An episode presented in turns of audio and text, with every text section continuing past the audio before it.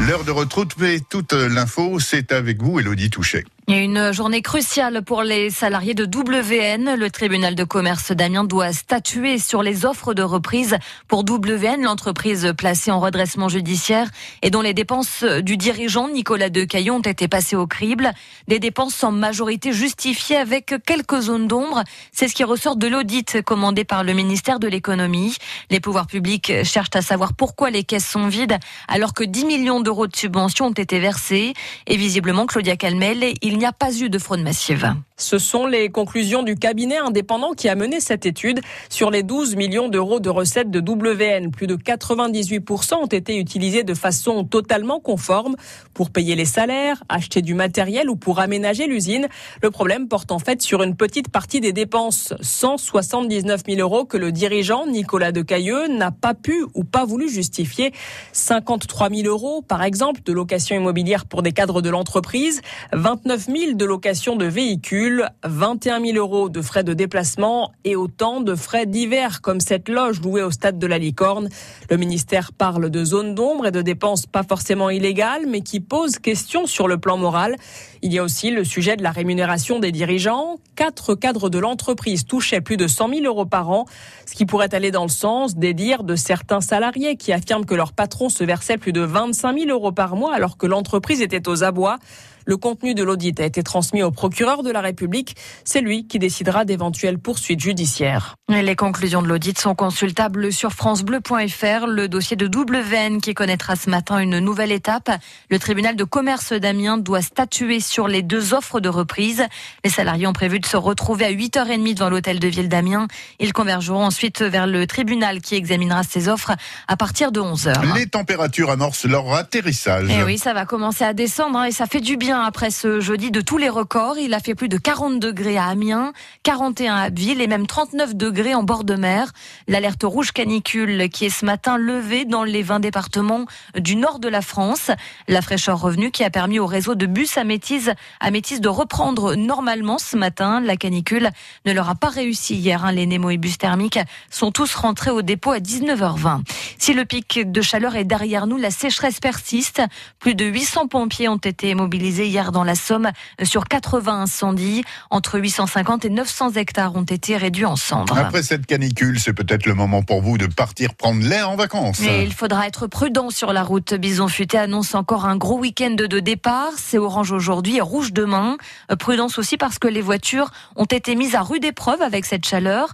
Beaucoup y pensent avant de partir, à tel point que depuis le mois de juin, dans les garages comme celui de Stéphane Hamel, ça n'arrête pas. Les gens regardent si la vidange est bonne affaire. Après, ben, il faut bien évidemment vérifier tous les niveaux, hein, les niveaux, la pression des pneus, l'état des pneumatiques est important aussi, car euh, quelques clients roulent encore avec des pneus malheureusement en mauvais état. Et surtout, ben, dans cette période un petit peu chaude, euh, bien vérifier la climatisation du véhicule, les aérateurs, au niveau des aérateurs, si euh, la température est, correcte, hein, puis si la température est trop élevée, ben, refaire une recharge de climatisation et changer également le filtre d'habitacle qui gage aussi de, sécurité et de, et de, confort. Il faut éviter de mettre la climatisation trop froide quand on a des températures extérieures assez chaudes. En général, il faut enlever 4 à 5 degrés euh, par rapport à la température extérieure. C'est pas très bon s'il fait 35 degrés dehors de mettre une climatisation à 14 ou 15 degrés parce que ça fait vraiment une grosse différence. Et malheureusement, on peut attraper aussi froid avec la climatisation. Hein. Puis ou non, on peut utiliser aussi les brumisateurs hein, qui existent hein, en bombe. Et puis si on a des enfants en bas âge, on peut mettre des serviettes euh, sur les carreaux pour éviter évidemment euh, la chaleur importante dans le véhicule. Et ça a un coût tout de même hein, pour une révision complète euh, chez un garagiste compté entre 90 et 250 euros. Les routes où les réductions de vitesse ont été levées cette nuit dans les Hauts-de-France, la pollution à l'ozone commence à se dissiper. Toujours plus haut sur le Tour de France, 19e étape entre Saint-Jean-de-Maurienne et Tignes. Les coureurs qui vont devoir en passer par l'Iseran, le toit du Tour, à 2770 mètres.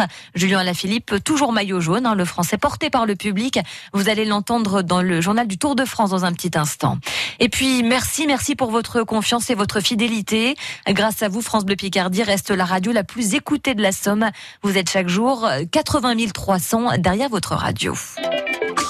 La météo avec Dirui, l'expert de votre terrasse, pergola, store, mobilier de jardin. Plus d'infos sur dirui.com. Et l'alerte rouge canicule qui est donc levée ce matin en Picardie. Et oui, c'est vrai que ça va faire du bien. Bonjour France Bleu, arriverie 22 degrés. Le ciel est légèrement voilé, nous annonce Pascal sur la page Facebook de France Bleu Picardie.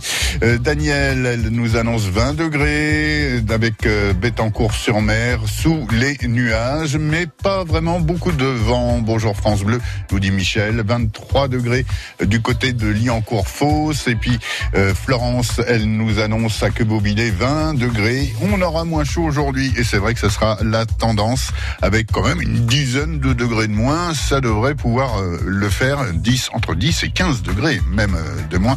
Bref, une euh, journée qui sera aussi euh, moins chaude, mais aussi lourde, car euh, euh, les températures sont quand même élevées. hein. On attend quand même une trentaine de degrés à l'intérieur des terres, avec euh, cet anticyclone qui s'est éloigné, les nuages bien présents. eh Bien, ça risque de tonner et ça va tonner d'ailleurs, hein, avec notamment 15 mm de précipitations attendues euh, dans l'après-midi et dans la nuit. Le vent du secteur ouest-nord-ouest assez fort pour ces 30 degrés à l'intérieur des terres, 22-25 sur le littoral Picard.